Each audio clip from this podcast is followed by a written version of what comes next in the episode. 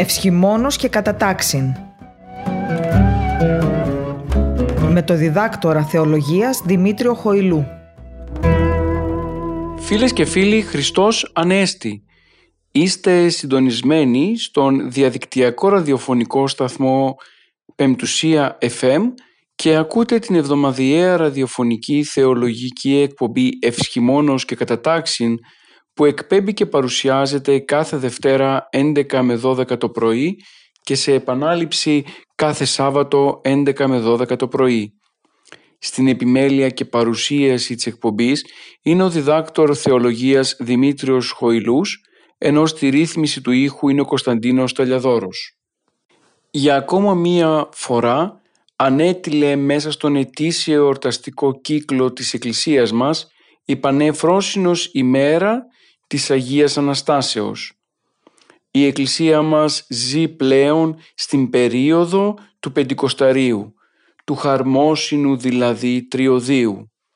Άφησε πίσω της το πένθυμο τριώδιο και πορεύεται πλέον στις 50 ημέρες μέχρι και την εορτή της Αγίας Πεντηκοστής. Τα μέλη του σώματος της Εκκλησίας, οι πιστοί χριστιανοί, εορτάζουν το Πάσχα, αυτήν τη χαρμόσυνη περίοδο που κεντρικό της θέμα είναι η Ανάσταση του Χριστού και η νίκη εναντίον του θανάτου. Νην πάντα πεπλήρωτε φωτός. Όλα γύρω μας είναι γεμάτα φως της Αναστάσεως. Τα πάντα μας υπενθυμίζουν αυτήν την χαρά η οποία ξεκινά από εδώ αλλά ολοκληρώνεται στη Βασιλεία του Θεού.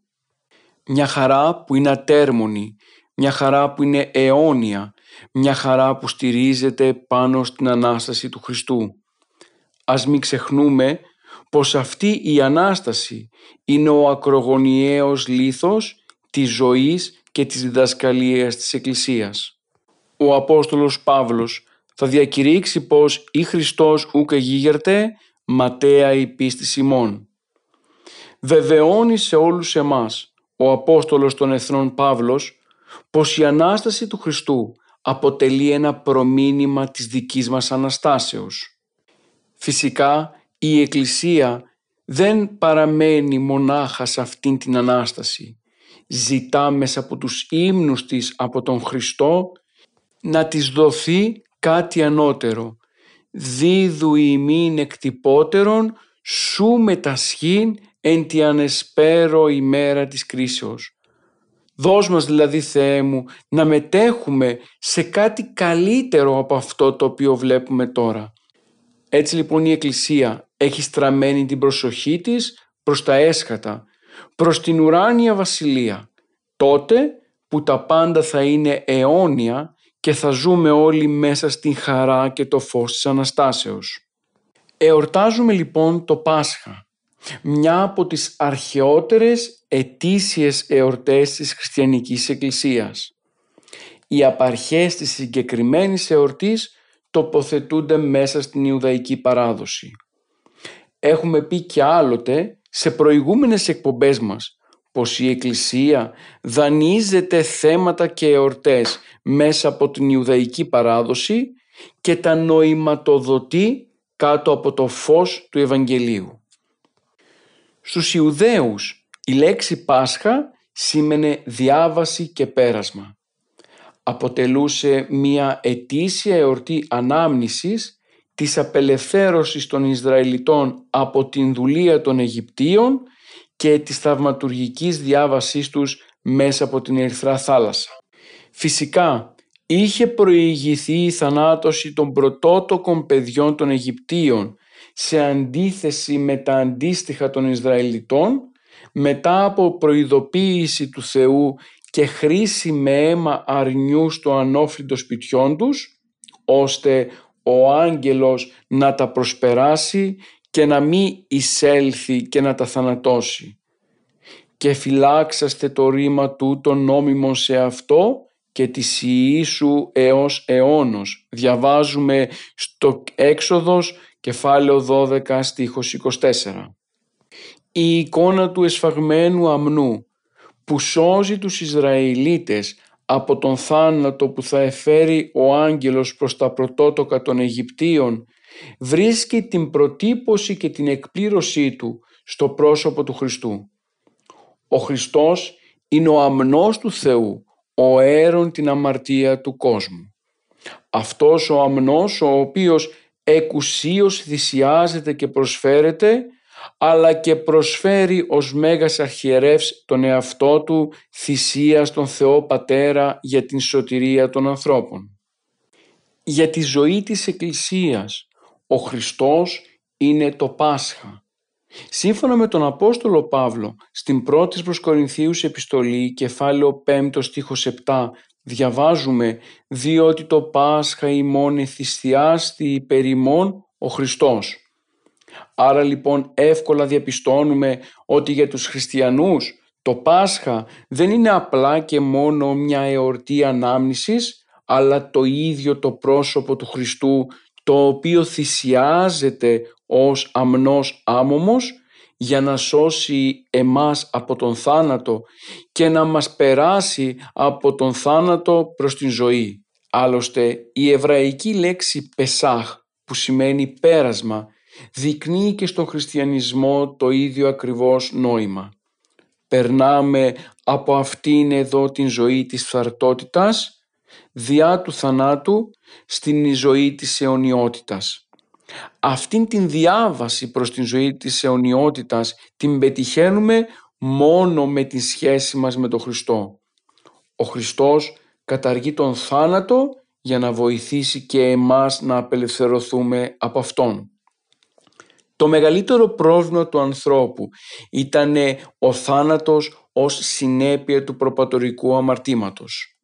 Έρχεται λοιπόν τώρα ο Θεός ως φιλέσπλαχνος και φιλάνθρωπος και δορίζει στον άνθρωπο την σωτηρία από τον θάνατο διά της Αναστάσεως. Η εορτή του Πάσχα μας θυμίζει αυτήν την μεγάλη αλήθεια πως πλέον είμαστε απελευθερωμένοι από τον Άδη και τον θάνατο και μπορούμε ελεύθερα να εισέλθουμε μέσα στον κόσμο της αιωνιότητας. Δεν λησμονούμε όμως πως όλα αυτά έρχονται ως δωρεά από τον Χριστό για εμάς. Ακολουθούμε τον Αναστάντα Κύριο κατά πόδας και οδηγούμαστε προς την χαρά της Αναστάσεως.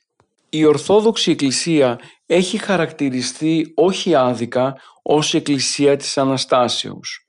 Και αυτό γιατί όλη της η διδασκαλία και όλη της ζωή στηρίζεται και κινείται γύρω από αυτό το χαρμόσυνο γεγονός. Ακόμα και τα κείμενα των Ευαγγελίων αν τα εξετάσουμε θα διαπιστώσουμε με ευκολία πως οι Ευαγγελιστές μας προσπαθούν να εξιστορήσουν αυτό το βασικό γεγονός της Αναστάσεως. Ας μην ξεχνούμε πως μέσα στην Ορθόδοξη παράδοση δεν στηριζόμαστε πάνω σε καμία ιδεολογία. Δεν παρουσιάζουμε το πρόσωπο του Χριστού ως μεγάλου διδασκάλου ή ως μεγάλου ιδεολόγου. Αντιθέτως, μέσα στη ζωή της Εκκλησίας περιγράφουμε τα γεγονότα εκείνα τα οποία οι Απόστολοι είδαν, άκουσαν και μαρτύρησαν. «Ο ακικόαμεν, ο εαράκαμεν της οφθαλμής ημών, ο εθεασάμεθα και χείρες ημών εψηλάφισαν περί του λόγου της ζωής», θα μας μεταφέρει ο Άγιος Ιωάννης ο Ευαγγελιστής. Αυτήν λοιπόν την αλήθεια 2022 χρόνια τώρα η Αγία μας Εκκλησία διδάσκει στα μέλη της. Δεν στηριζόμαστε ξαναλέω σε καμιά ιδεολογία. Αντιθέτως, γεγονότα τα οποία είδανε άνθρωποι που ζήσαν κοντά στο Χριστό, αυτά μας μεταφέρουν και εμείς αυτά πιστεύουμε. Η πίστη μας δεν είναι μια νοησιαρχική διαδικασία. Δεν μπορούμε με την βοήθεια της λογικής να καταλάβουμε τα γεγονότα της πίστεως. Αντιθέτως, πρώτα τα βιώνουμε, τα ζούμε και κατόπιν τα πιστεύουμε. Η Ανάστασης λοιπόν του Κυρίου δεν είναι ένα γεγονός γύρω από το οποίο μπορούμε να φιλοσοφήσουμε ή να αναπτύξουμε ιδέες και ιδεολογίες. Αντιθέτως, είναι μια κατάσταση την οποία θα πρέπει να την βιώσουμε, να τη χαρούμε, να την εσωτερικεύσουμε και εσωτερικεύοντάς την τότε κατανοούμε το μέγεθος της δωρεάς του Χριστού για εμάς. Τότε μπορούμε να βιώσουμε την πραγματικότητα της χαράς του να βρίσκεσαι κοντά στο Χριστό. Τότε και μόνο τότε γνωρίζουμε πως ο Άδης νικάται, καταργείται και πλέον επικρατεί πάνω στον θάνατο η ζωή η αιώνια η οποία αποτελεί δώρο του Αναστάντος Χριστού. Αυτό σημαίνει Πάσχα. Το να βιώνεις την χαρά στο σήμερα. Το να ξέρεις πως τελικά ο μεγαλύτερος εχθρός σου ο θάνατος καταργείται. Έσχατος εχθρός θάνατος κατήργηται λέει ο Απόστολος Παύλος.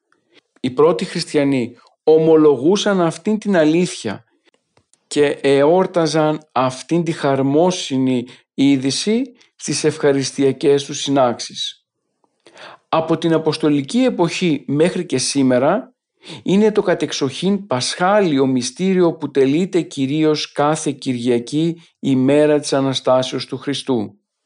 Η ημέρα αυτή όχι μόνο θυμίζει σε όλους τους χριστιανούς την Ανάσταση του Ιησού, αλλά τους ενώνει μαζί τους την Θεία Ευχαριστία και τους τρέφει προς τη Δευτέρα Παρουσία. Η Εκκλησία ήδη από πολύ νωρίς έθεσε ως κέντρο της ζωής της την ημέρα του Πάσχα ακριβώς γιατί κατανοούσε αυτήν την ευχαριστιακή αλλά και εσχατολογική σημασία για τη ζωή των μελών της. Μάλιστα διατηρεί αυτή την ανάμνηση της Αναστάσεως του Κυρίου μέσα στον εβδομαδιαίο εορταστικό κύκλο δίνοντας ως θέμα της Αναστάσεως στην κάθε Κυριακή. Την Κυριακή που συγκεντρώνεται η ευχαριστιακή κοινότητα για την τέλεση της Θείας Ευχαριστίας έχει ως κύριο θέμα της και άξονα την Ανάσταση του Χριστού. Γι' αυτό σε κάθε Κυριακή γιορτάζουμε την Κυριακή του Πάσχα. Κάθε Κυριακή θυμόμαστε το γεγονός της Αναστάσεως του Χριστού με κύριο σκοπό ποτέ να μην χάσουμε αυτήν την αναστάσιμη χαρά που μας χάρισε ο Χριστός κατά την ώρα της Αναστάσεώς Του. Όπως έχουμε πει και άλλοτε, είναι ανάγκη κάθε φορά που αναφερόμαστε σε μία από τις εορτές του εκκλησιαστικού έτους να βλέπουμε την ιστορική εξέλιξη της συγκεκριμένης εορτής για να μπορούμε να συνδυάζουμε όχι μόνο τα θεολογικά μηνύματα αλλά και τον τρόπο με τον οποίο οι πρώτοι χριστιανοί γιόρταζαν την εορτή και αυτή η εορτή μετεξελίχθηκε μέσα στους αιώνες μέχρι και σήμερα. Η ιστορική αυτή ανάλυση θα μας βοηθήσει να τοποθετήσουμε σωστά τον εαυτό μας μέσα στην παράδοση της Εκκλησίας αλλά θα μας δώσει και την δυνατότητα να καταλάβουμε καλύτερα όλα εκείνα τα οποία τελούνται μέσα στο χώρο της Εκκλησίας. Έχουμε πει πολλές φορές πως δυστυχώς οι σύγχρονοι χριστιανοί γιορτάζουν τα γεγονότα της Εκκλησίας απεκομμένα από την ιστορική τους εξέλιξη. Με αποτέλεσμα πολλά πράγματα να γίνονται τυπικά, μηχανικά, χωρίς να γνωρίζουμε το πώς και το γιατί και να καταλήγουν σε μια θρησκειοποίηση ή και στη χειρότερη των περιπτώσεων σε μια μαγική αντιμετώπιση των πραγμάτων της Εκκλησίας. Με τον όρο μαγική αντιμετώπιση των πραγμάτων της Εκκλησίας αναφερόμαστε στην αδυναμία του χριστιανού να συνδέσει τα γεγονότα που εορτάζουμε με στοιχεία της ιστορίας της Εκκλησίας. Δεν θα ήταν λάθος αν πολλές φορές αναρωτιόμασταν οι πρώτοι χριστιανοί πώς εόρταζαν το Πάσχα, πώς γιόρταζαν τα Χριστούγεννα, πώς τελούσαν τις υπόλοιπες ετήσιες εορτές και με ποιον τρόπο φρόντιζαν να προσεγγίσουν αυτά τα γεγονότα. Ζώντας την παράδοση της Εκκλησίας θα είμαστε σε θέση να δώσουμε και απαντήσεις σε σύγχρονα προβλήματα τα οποία τα βρίσκουμε μπροστά μας ως Εκκλησία χωρίς να φοβόμαστε το άνοιγμα προς τον κόσμο έχοντας πάντοτε κατά νου και όντας στερεωμένοι καλά στην παράδοση της Εκκλησίας μας. Αρχικά λοιπόν για τον τρόπο εορτασμού του Πάσχα βρίσκουμε πληροφορίες στο απόκριφο κείμενο του Δευτέρου αιώνα επιστολή των Αποστόλων. Ενώ την ίδια στιγμή ο Μελίτων Σάρδεων στο λόγο του περί Πάσχα μας μεταφέρει τους ύμνους, τις προσευχές αλλά και το τελετουργικό σύμφωνα με το οποίο τελούνταν οι συγκεκριμένοι εορτή. Στο παραπάνω πλαίσιο εντάσσεται και ο χρονικός προσδιορισμός του εορτασμού του Πάσχα. Είναι ανάγκη αγαπητοί μου ακροατές και ακροάτριες να γνωρίζουμε τον τρόπο με τον οποίο η Εκκλησία αποφάσισε ότι θα γιορτάζεται το Πάσχα ακριβώς για να γνωρίζουμε και την παράδοση της Εκκλησίας μας μέσα από την οποία πέρασε και παραπάνω εορτή. Το έτος 49 η πρώτη Αποστολική Σύνοδος των Ιεροσολύμων με πρόεδρο τον Απόστολο Ιάκωβο τον αδελφό Θεό αποφάσισε οι χριστιανοί και τα καινούργια μέλη τα οποία θα εισέρχονται μέσα στον χριστιανισμό να είναι απαλλαγμένοι από Ιουδαϊκούς τύπους. Κάτω από αυτό το πνεύμα και σύμφωνα με τον 7ο Αποστολικό κανόνα ζητήθηκε να μην συνεορτάζεται το χριστιανικό Πάσχα με το αντίστοιχο εβραϊκό της 14ης Νισάν. Να τονίσουμε σε αυτό το σημείο πως οι Εβραίοι γιόρταζαν δύο γιορτές, τόσο το Πάσχα όσο και την εορτή των Αζήμων.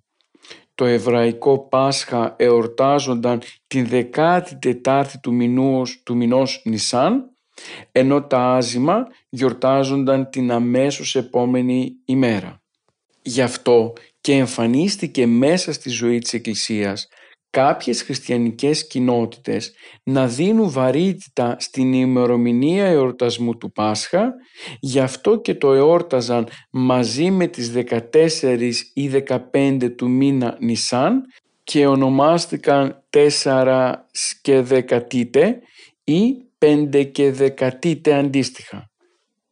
Ενώ άλλες εκκλησιαστικές κοινότητες έδωσαν μεγάλη σημασία στην ημέρα της εβδομάδος στην οποία έπεφτε το Πάσχα. Έτσι, αν η 14η Νησάν έπεφτε Παρασκευή, περίμεναν την επόμενη Παρασκευή για να εορτάσουν τη Σταύρωση και μετά από δύο ημέρες την Κυριακή του Πάσχα.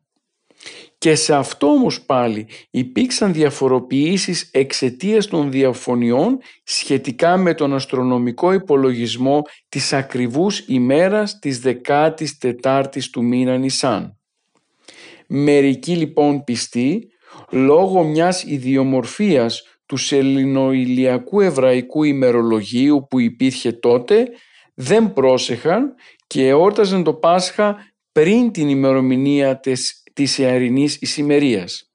Εξαιτίας αυτού του γεγονότος, ότι δηλαδή γιόρταζαν πρώτη το Πάσχα πριν τις υπόλοιπες εκκλησίες, ονομάστηκαν Πρωτοπασχίτε.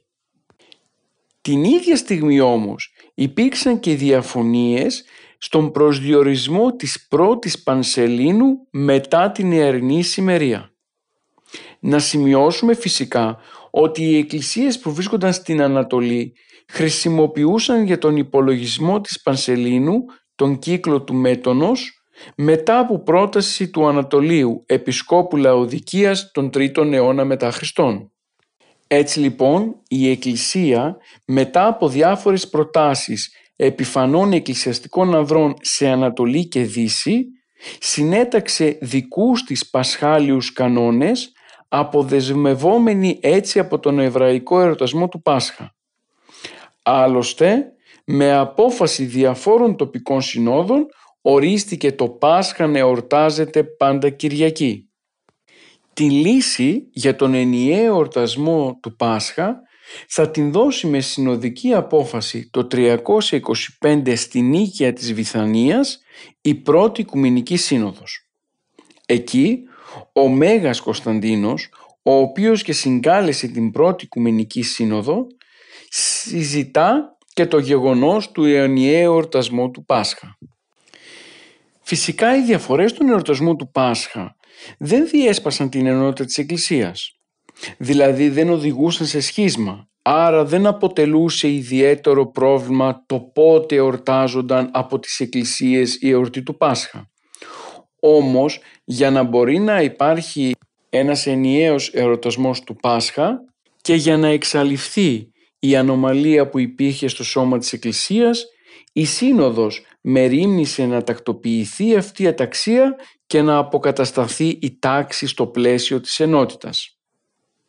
Βέβαια θα πρέπει να τονιστεί προς η πρώτη Οικουμενική Σύνοδος δεν αυθαιρέτησε πάνω στο θέμα της εορτής του Πάσχα. Αντιθέτως, στηρίχθηκε στην υπάρχουσα μέχρι τότε παράδοση καθώς και σε προηγούμενες αποφάσεις τόσο αποστολικών συνόδων όσο και σε κανόνες. Απόδειξη αυτού αποτελεί το γεγονός ότι συντάχθηκε ο έβδομος αποστολικός κανόνας ο οποίος απαγόρευε τον εορτασμό του Πάσχα πριν την Ιαρινή Σημαρία μαζί με τους Εβραίους. Ο συγκεκριμένος αποστολικός κανόνας εκφράζει την παλαιότερη αποστολική παράδοση και είναι αυτός πάνω στον οποίο στηρίχθηκε η πρώτη Οικουμενική Σύνοδος για να μπορεί να πάρει απόφαση. Την ίδια στιγμή χρησιμοποιήθηκε και το βιβλίο των Αποστολικών Διαταγών στο οποίο αναφέρεται στην εορτή του Πάσχα σε αντιδιαστολή με την αντίστοιχη εορτή των Εβραίων. Το κείμενο, αν και είναι ψευδεπίγραφο, αποτελεί ένα κανονικό λειτουργικό έργο και μια πρώτη απόπειρα καταγραφής της λειτουργικής και τελετουργικής παράδοσης Εκκλησίας μέχρι περίπου και τον 325. Έτσι λοιπόν η πρώτη Οικουμενική Σύνοδος όρισε ο εορτασμός του Πάσχα να γίνεται με βάση τέσσερις προϋποθέσεις. Να εορτάζεται πρώτον μετά την Ιαρινή Σημερία. Δεύτερον, μετά το νομικό Πάσχα. Τρίτον, όχι μόνο μετά την Ισημερία αλλά μετά την πρώτη Πανσέλινο η οποία συμπίπτει ή έπεται αυτής και τέταρτον την πρώτη Κυριακή η οποία έπεται της Πανσελίνου. Δηλαδή το Πάσχα να γιορτάζεται την πρώτη Κυριακή μετά την Πανσέλινο η οποία συμπίπτει ή έπεται της Ιερνής Σημερίας.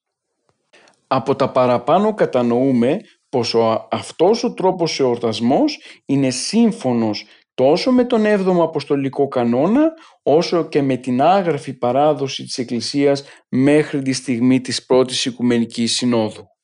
Βέβαια, εξετάζοντας την ιστορική πραγματικότητα της εποχής, διαπιστώνουμε πως τα τρία τέταρτα των χριστιανών όλη της, όλης της αυτοκρατορίας γιόρταζαν σε διαφορετική ημέρα το Πάσχα από τους χριστιανούς της Δύσης. Έτσι λοιπόν, για να λυθεί αυτό το πρόβλημα, τέθηκε μια κοινή ημερομηνία τόσο σε Ανατολή όσο και, σε, και στη Δύση, ώστε να μπορούν οι χριστιανοί να γιορτάζουν από κοινού την γιορτή του Πάσχα. Σε αυτό το σημείο είναι ανάγκη να τονιστεί πως η συγκεκριμένη απόφαση της Συνόδου δεν είχε χαρακτήρα δογματικό, αλλά ήταν θέμα το οποίο ενισχύει την εκκλησιαστική ενότητα και τάξη.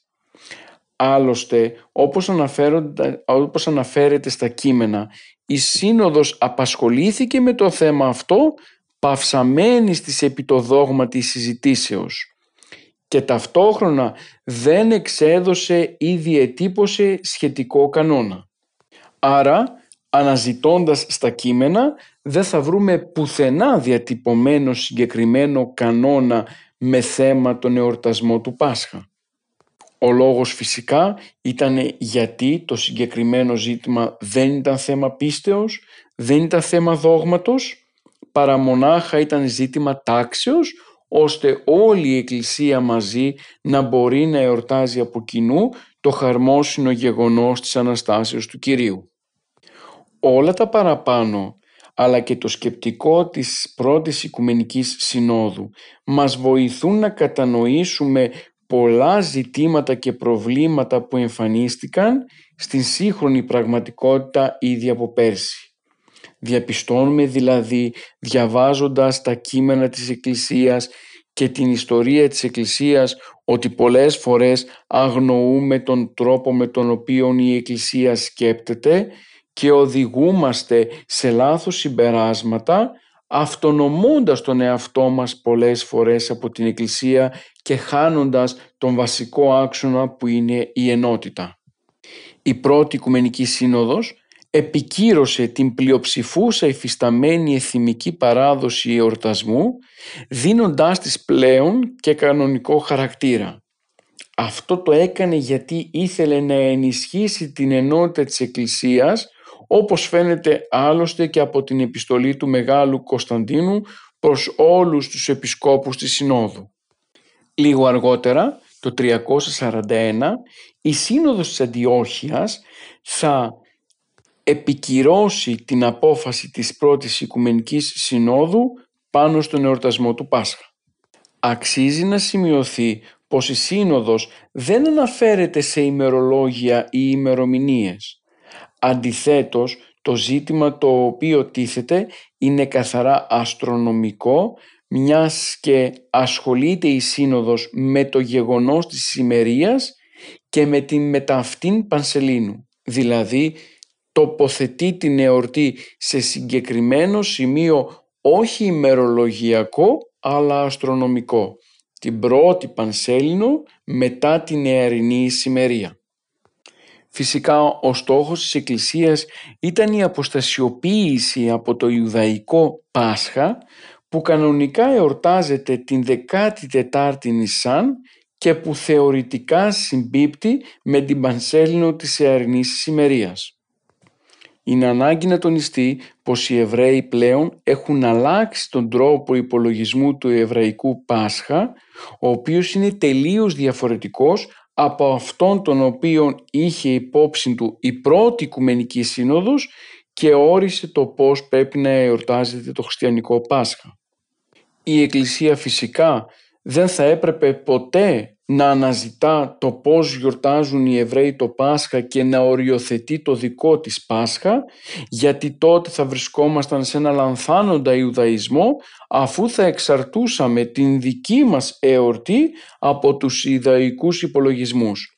Κάτι το οποίο είναι τελείως αντίθετο από την επιδίωξη της πρώτης Οικουμενικής Συνόδου η οποία επιδίωκε αρχικά τον αποσυσχετισμό της Ορθόδοξης πίστεως από την Εβραϊκή πίστη, κάτι το οποίο στις μέρες μας φυσικά δεν τίθεται υποσυζήτηση και κατά δεύτερον κύριος στόχος της ήταν η ενότητα εορτασμού όλων των εκκλησιών.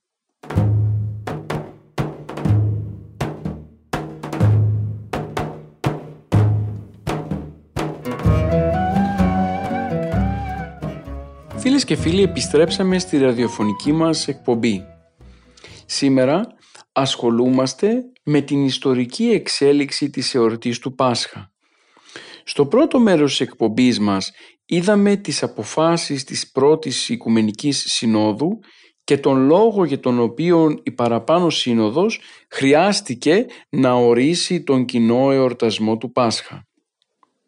Θα πρέπει να υπενθυμίσουμε το γεγονός πως κάθε φορά που είμαστε έτοιμοι να εορτάσουμε μια γιορτή της Εκκλησίας θα πρέπει να γνωρίζουμε και την ιστορική εξέλιξή της μέσα στην εκκλησιαστική παράδοση.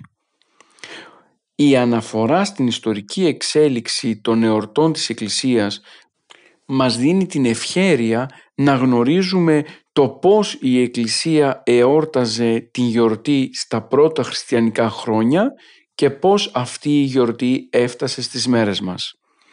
Άλλωστε, με αυτόν τον τρόπο κατανοούμε και τον πλούτο τόσο της λειτουργικής και τελετουργικής παράδοσης, όσο και της θεολογίας της Εκκλησίας μας.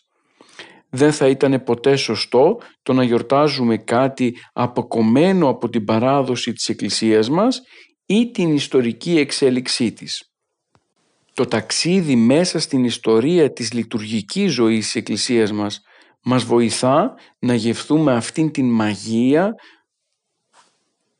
της τελετουργικής αλλά ταυτόχρονα και να παρατηρούμε το πώς οι Άγιοι Πατέρες μας αγωνιούσαν για τον τρόπο εορτασμού των γεγονότων και πώς μας τα μεταφέρανε μέχρι και σήμερα. Δική μας ευθύνη είναι αφού γνωρίζουμε καλά την παράδοση της Εκκλησίας να την διασώζουμε στο σήμερα και αν μπορούμε να την βοηθούμε να διαλέγεται με τη σύγχρονη πραγματικότητα και να την εξελίσσουμε όπου αυτό είναι αναγκαίο. Η παράδοση δεν είναι ένα μουσιακό κομμάτι το οποίο το κοιτάμε αποστασιοποιημένα χωρίς να μπορούμε να το ζήσουμε. Γιατί τότε χάνεται η ικμάδα της και φυσικά σιγά σιγά χάνει και το νόημά της και εξαφανίζεται. Γι' αυτόν τον λόγο και με αυτές τις εκπομπές προσπαθούμε ακριβώς να γίνουμε όλοι μέτοχοι αυτής της ιεράς παράδοσης που περνάει μέσα από τους αιώνες και φτάνει μέχρι και σήμερα. Συνεχίζοντας λοιπόν τα όσα λέγαμε στο πρώτο ημίωρο, να τονίσουμε πως η πρώτη Οικουμενική Σύνοδος δεν μας έχει παραδώσει πρακτικά η κείμενα. Μάλιστα, είναι αμφίβολο αν υπήρχαν οι αποφάσεις της πρώτης Οικουμενικής Συνόδου καταγεγραμμένες σε κείμενα πρακτικών. Οι αποφάσεις της βέβαια σώθηκαν και καταγράφηκαν σε πολλές άλλες πηγές. Υπό αυτήν την έννοια μη μας κάνει εντύπωση το γεγονός ότι δεν θα βρούμε πουθενά ένα γραπτό κανόνα ο οποίος να επιβεβαιώνει τον τρόπο υπολογισμού του Πάσχα και της εορτής του. Αξίζει να σημειωθεί πως παρά το κύρος της αποφάσεως μιας Οικουμενικής Συνόδου για την ενιαία ημερομηνία εορτασμού του Πάσχα, αυτήν δεν την ακολούθησαν όλες οι εκκλησίες. Έτσι λοιπόν για, πολύ για μεγάλο χρονικό διάστημα αργότερα, μέχρι και τον 6ο αιώνα, πολλές εκκλησίες δεν ακολουθούσαν τον τρόπο υπολογισμού της πρώτης Οικουμενικής Συνόδου, αλλά χρησιμοποιούσαν την δική τους παράδοση και τον δικό τους τρόπο εορτασμού. Αυτός ήταν και ο λόγος που ανάγκασε την τοπική σύνοδο της Αντιοχίας του 341 να εκδώσει τον πρώτο κανόνα της, ο οποίος και αναφέρεται στην εορτή του Πάσχα, στον τρόπο και στον χρόνο εορτασμού δηλαδή, έχοντας κατά νου τις αποφάσεις της πρώτης Οικουμενικής Συνόδου. Ας μην έχουμε λοιπόν την ψευδέστηση πως με το που αποφασίζονταν κάτι σε μία Οικουμενική Σύνοδο αμέσως όλες οι εκκλησίες το τηρούσαν απαρέκλητα.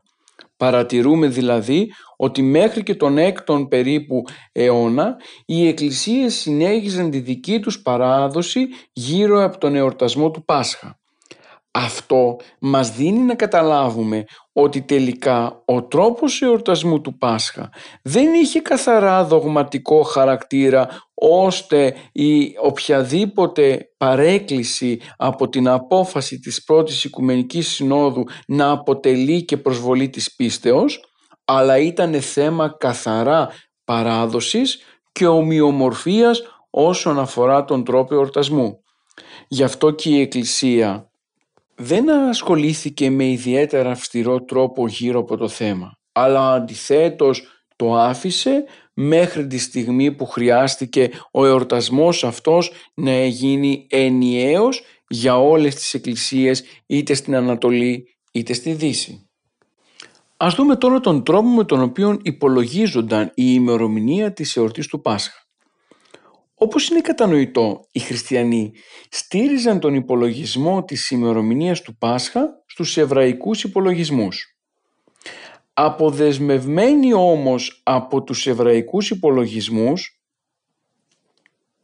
και συνδέοντας τον καθορισμό της ημερομηνίας με αστρονομικά γεγονότα, έπρεπε να μπορέσουν να προσδιορίσουν αυτά τα γεγονότα συνδέοντάς τα με συγκεκριμένες ημερομηνίες των εγχρήσι ημερολογίων για να είναι κατανοητό από όλους πότε θα εορταστεί το Πάσχα. Γίνεται κατανοητό λοιπόν πως την εποχή εκείνη δεν διέθεταν πολύ τη δυνατότητα να καθορίσουν τα αστρονομικά γεγονότα, δηλαδή πότε ήταν η αρινή σημερία, πότε ήταν Πανσέλινος μετά την ιαρινή σημερία για να πάνε στην πρώτη Κυριακή και να βρουν το Πάσχα. Έτσι λοιπόν εμφανίστηκε η ανάγκη κάποιος να υπολογίσει μέσα στα έτη το Πάσχα και να το συγκεκριμενοποιήσει όσον αφορά την ημερομηνία εορτασμού. Αυτό λοιπόν ξεκίνησε να γίνεται στην Αλεξάνδρεια. Ο λόγος που ξεκίνησε από την Αλεξάνδρεια είναι ακριβώς γιατί την εποχή εκείνη στην Αλεξάνδρεια ήταν πλήρως ανεπτυγμένη η επιστήμη της αστρονομίας και φυσικά ήταν γνωστή εξαιτίας αυτής σε όλο τον υπόλοιπο κόσμο. Από τα μέσα λοιπόν του 3ου αιώνα, ο Αρχιεπίσκοπος Αλεξανδρίας έστελνε μία πασχάλια εόρτια επιστολή σε όλους τους επισκόπους ανά τον κόσμο με την οποία και γνωστοποιούσε την ημερομηνία εορτασμού του Πάσχα. Έτσι λοιπόν, ο εκάστοτε Αρχιεπίσκοπος Αλεξανδρίας όριζε σε ποια ημερομηνία έπεφτε η Κυριακή του Πάσχα και αυτήν την ανακοίνωνε στους επισκόπους της επαρχίας με εόρτιο επιστολή. Ενώ στην Ανατολή είχαμε αυτόν τον τρόπο με τον οποίο ορίζονταν η Κυριακή του Πάσχα, στην Δύση και έχοντας πάλι βάση τον Αλεξανδρινό τρόπο υπολογισμού, ο υπόλοιπος Ρώμης κατήρτισε έναν περιοδικό πίνακα υπολογισμού της εορτής του Πάσχα για 16 συναπτά έτη. Μάλιστα, ο Άγιος Υπόλοιπος Ρώμης χρησιμοποίησε το ρωμαϊκό τρόπο υπολογισμού των ημερών σύμφωνα με τον οποίο καθόρισε έναν πασχάλιο κύκλο 112 ετών σύμφωνα με τον οποίο μετά την πάροδο αυτών των 112 ετών οι ημερομηνίες του Πάσχα θα επαναλαμβάνονταν. Οι παραπάνω δύο τρόποι υπολογισμού της Κυριακής του Πάσχα είχαν διάφορα προβλήματα όσον αφορά την διαφορά των ημερών. Αυτό φυσικά δείχνει την διαφορά μεταξύ Ανατολής και Δύσης, μιας και στη Δύση λαμβάνεται λαθασμένα ως εαρινή ησημερία η 18η Μαρτίου και όχι 21η Μαρτίου όπως ορθά υπολογίζεται στην Ανατολή. Παρατηρούμε λοιπόν πως οι εκκλησίες αν και συμφωνούσαν ως προς τις αρχές καθορισμού της ημερομηνίας του Πάσχα διαφωνούσαν στον τρόπο υπολογισμού. Η πρώτη Οικουμενική Σύνοδος αυτό που κάνει είναι να δώσει το δικαίωμα στον Πατριάρχη Αλεξανδρίας να ορίζει αυτός την ημερομηνία του Πάσχα και να την ανακοινώνει με πασχάλιες επιστολές σε όλες τις υπόλοιπες εκκλησίες. Πολύ αργότερα και για λόγους καθαρά πρακτικούς και για να μην χρειάζεται κάθε χρόνο νέα επιστολή από τον Πατριάρχη Αλεξανδρίας, η Εκκλησία έθεσε στο μονεκάστοτε Πατριάρχη Αλεξανδρίας να καταρτήσει πίνακες με τα πασχάλια της Εκκλησίας. Έτσι, από την Τέταρτη Οικουμενική Σύνοδο και μετέπειτα, η Αλεξανδρινή Εκκλησία έπαυσε να αποστέλνει τις πασχάλιες επιστολές μιας και είχαν καταρτιστεί οι πίνακες με τα πασχάλια πολλών δεκαετιών. Από την εποχή λοιπόν του Μεγάλου Θανασίου μέχρι και τον Άγιο Κύριλο Αλεξανδρίας στέλνονταν εόρτιες πασχάλιες επιστολές με τις οποίες δηλώνονταν η ημερομηνία εορτασμού του Πάσχα. Αργότερα συντάχθηκαν οι πίνακες με τους οποίους καθιστούσαν περιττές πασχάλιες επιστολές και δηλώνονταν για πολλά χρόνια η ακριβή ημερομηνία εορτασμού του Πάσχα. Αυτή η δυνατότητα δόθηκε ακριβώς στον Πατριάρχη Αλεξανδρίας γιατί υπήρχε η βοήθεια των αστρονόμων της Αλεξανδρίας και κυρίως γιατί στηρίχθηκαν στα δεδομένα της εαρινής ησημερίας της 21ης Μαρτίου με την οποία και βρίσκαν τον τρόπο υπολογισμούς του Πάσχα. Έκτοτε η Εκκλησία χρησιμοποιεί τους πασχάλιους πίνακες με τους οποίους προσδιορίζει την ημερομηνία εορτασμού του Πάσχα. Φυσικά, από την εποχή του Κυρίλου Αλεξανδρίας μέχρι και σήμερα διαπιστώθηκαν πολλές φορές λάθη μέσα στον τρόπο υπολογισμού της ημερομηνίας του Πάσχα.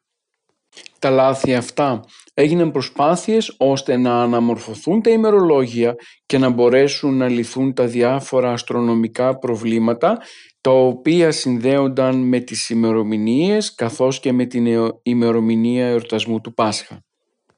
Σε κάθε περίπτωση όμως διαπιστώνεται πως η Εκκλησία δεν μένει κολλημένη στο γράμμα του νόμου. δεν μένει σταθερή απλά και μόνο στην ημερομηνία εορτής. Σκοπός της δεν είναι να ζήσει μέσα σε, μια σχολαστική αντιμετώπιση των πραγμάτων. Δεν θέλει απλά να βρει τον τρόπο υπολογισμού της ημέρας. Στηρίζεται κυρίως στην ουσία.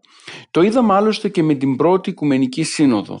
Το ζήτημα είναι η ενότητα της Εκκλησίας και όχι η ημερομηνία εορτασμούς του Πάσχα. Φυσικά υπάρχουν οι βασικές αρχές πάνω στις οποίες πατά για να εορτάσει το Πάσχα της δίνοντας ακριβώς διαφορετικό νόημα από αυτό της εβραϊκής παραδόσεως. Ήθελε η Εκκλησία ήδη από τους πρώτους αιώνες, από την εποχή των Αποστόλων, να δείξει και να υποδείξει στα μέλη της πως το Πάσχα το χριστιανικό είναι τελείως διαφορετικό από το Πάσχα το εβραϊκό ή το νομικό. Γι' αυτό και θέλει να τροποποιήσει ή να επαναπροσδιορίσει την ημερομηνία εορτασμού του Πάσχα τοποθετώντας την ακριβώς μετά το εβραϊκό.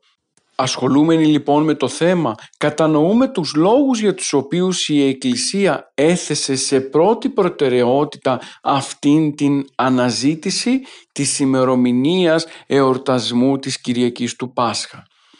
Ο λόγος δηλαδή ήταν καθαρά ποιμαντικός και όχι δογματικός θεολογικός. Ήθελε να αποδεσμεύσει η Εκκλησία τα μέλη της από την παλαιά από το παλαιό φύραμα του εβραϊκού κόσμου και να αναδείξει τη νέα πορεία προς την Ανάσταση του Κυρίου. Αιώνες αργότερα από την πρώτη Οικουμενική Σύνοδο, η Αγία μας Εκκλησία συνεχίζει και εορτάζει το μεγάλο γεγονός της Αναστάσεως του Κυρίου. Το ερώτημα όμως το οποίο ανακύπτει πάντοτε είναι το κατά πόσο ο σύγχρονος άνθρωπος μπορεί και κατανοεί τη σπουδαιότητα της παραπάνω εορτής. Είμαι σίγουρος πως πολλοί από εμάς εορτάσαμε και φέτος επιδερμικά τη συγκεκριμένη εορτή. Φτάσαμε μέχρι το προάβλιο του Ιερού Ναού λίγο πριν την Ανάσταση και φύγαμε δύο λεπτά μετά το Χριστός Ανέστη. Αυτή η πραγματικότητα των συγχρόνων χριστιανών είναι που δεικνύει πως αδυνατούν να κατανοήσουν το μέγεθος της σπουδαιότητας της Αναστάσεως για τη ζωή τους. Ο σύγχρονος άνθρωπος δυστυχώς αδιαφορεί για το σωτήριο γεγονός της Αναστάσεως και αδιαφορώντας βυθίζεται ολοένα και περισσότερο μέσα στα σκοτάδια της θανατήλας του, μέσα στα αδιέξοδα μιας ζωής που μυρίζει θάνατο. Δεν θέλει να υπακούσει στον Χριστό, δεν θέλει να ταπεινωθεί, δεν θέλει να βιώσει πραγματικά το μήνυμα της Αναστάσεως και να γευθεί την χαρά της νίκης εναντίον του θανάτου. Και όσο αποστασιοποιείται από την Ανάσταση του Χριστού, τόσο μεγαλώνουν μέσα του τα κενά και οι ανασφάλειές του. Το σημερινό μας θέμα έδειξε ακριβώς αυτή την αγωνία των πρώτων χριστιανών να οριοθετήσουν τον εορτασμό του Πάσχα Ακριβώς γιατί κατανοούσανε πως τελικά αυτή η μεγάλη γιορτή δεν είναι μόνο σημαντική στο επίπεδο της θεολογίας αλλά είναι και σημαντική για την ζωή του καθενός από εμάς ξεχωριστά. Η Εκκλησία αιώνες πριν αναζήτησε έναν τρόπο κοινού εορτασμού γιατί ακριβώς μέσα από το Πάσχα και την Ανάσταση του Κυρίου όλοι εμείς ως μέλη της Εκκλησίας συγκεντρωνόμαστε και γινόμαστε ένα στο πρόσωπο του Αναστάντος Κυρίου. Ίσως τελικά το νόημα αυτής της εορτής να είναι αυτή η ένωσή μας στο πρόσωπο του Χριστού. Και όσο περισσότερο προσογγίζουμε το πρόσωπο του Κυρίου, τόσο πιο εύκολα και εμείς βγαίνουμε μέσα από την ζωή νικητές, καταργώντας τον θάνατο και την αδυναμία μας με την Ανάσταση του Χριστού.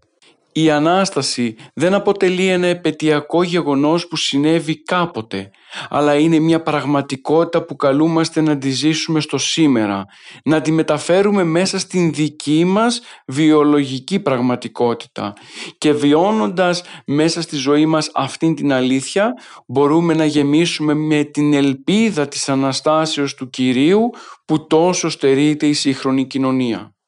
Φίλες και φίλοι, Ας μην ξεχνούμε πως τελικά έχουμε αποστασιοποιηθεί κατά πολύ από το πρόσωπο του Χριστού Ίσως να μην έχουμε χάσει παντελώς την πορεία μας προς Αυτόν, αλλά τελικά χρειάζονται πολλά βήματα για να κατανοήσουμε το μέγεθος της δωρεάς του Κυρίου διά της Αναστάσεως.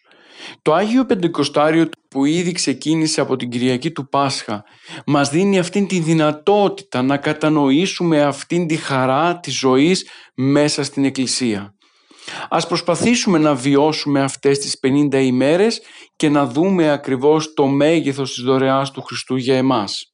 Τότε θα μπορέσουμε και εμείς να γίνουμε λαμπροφόροι, να κουβαλάμε σε όλους γύρω μας την χαρά της Αναστάσεως, να μας βλέπει ο κόσμος και να κατανοεί ότι είμαστε χριστιανοί όχι στην ταυτότητα αλλά στον τρόπο της ζωής και ο τρόπος της ζωής των χριστιανών είναι τρόπος αναστάσιμος, τρόπος χαρμόσυνος, τρόπος ελπιδοφόρος. Αυτήν την αλήθεια διαλαλήσαμε το βράδυ του Μεγάλου Σαββάτου έχοντας στα χέρια μας την αναμένη λαμπάδα. Το φως της Αναστάσεως, το οποίο το μεταδώσαμε ο ένας στον άλλον με το χαιρετισμό «Χριστός Ανέστη, αληθώς Ανέστη». Ας διατηρήσουμε αυτήν τη χαρά στο σήμερα, στο περιβάλλον στο οποίο ζούμε, για να δείξουμε σε όλους μας τελικά πως μπορεί η ζωή μας να είναι γεμάτη θλίψη, αλλά τελικά νικητής των θλίψεων είναι ο Χριστός. Εν το κόσμο θλίψεις έξετε, αλλά θαρσείτε εγώ νενίκηκα τον κόσμο. Φίλες και φίλοι, ολοκληρώσαμε το θέμα της σημερινής μας εκπομπής ανανεώνουμε το ραδιοφωνικό μας ραντεβού για την επόμενη Δευτέρα 11 με 12 το πρωί με θέμα της εκπομπής την ανάλυση του αναστάσιμου κανόνα της Κυριακής του Πάσχα. Θα δούμε δηλαδή τα τροπάρια του αναστάσιμου κανόνα, θα δούμε την θεολογική τους ερμηνεία αλλά και το μήνυμα το οποίο προσπαθούν να μεταφέρουν στα μέλη της Εκκλησίας που δεν είναι άλλο από το μήνυμα της χαράς.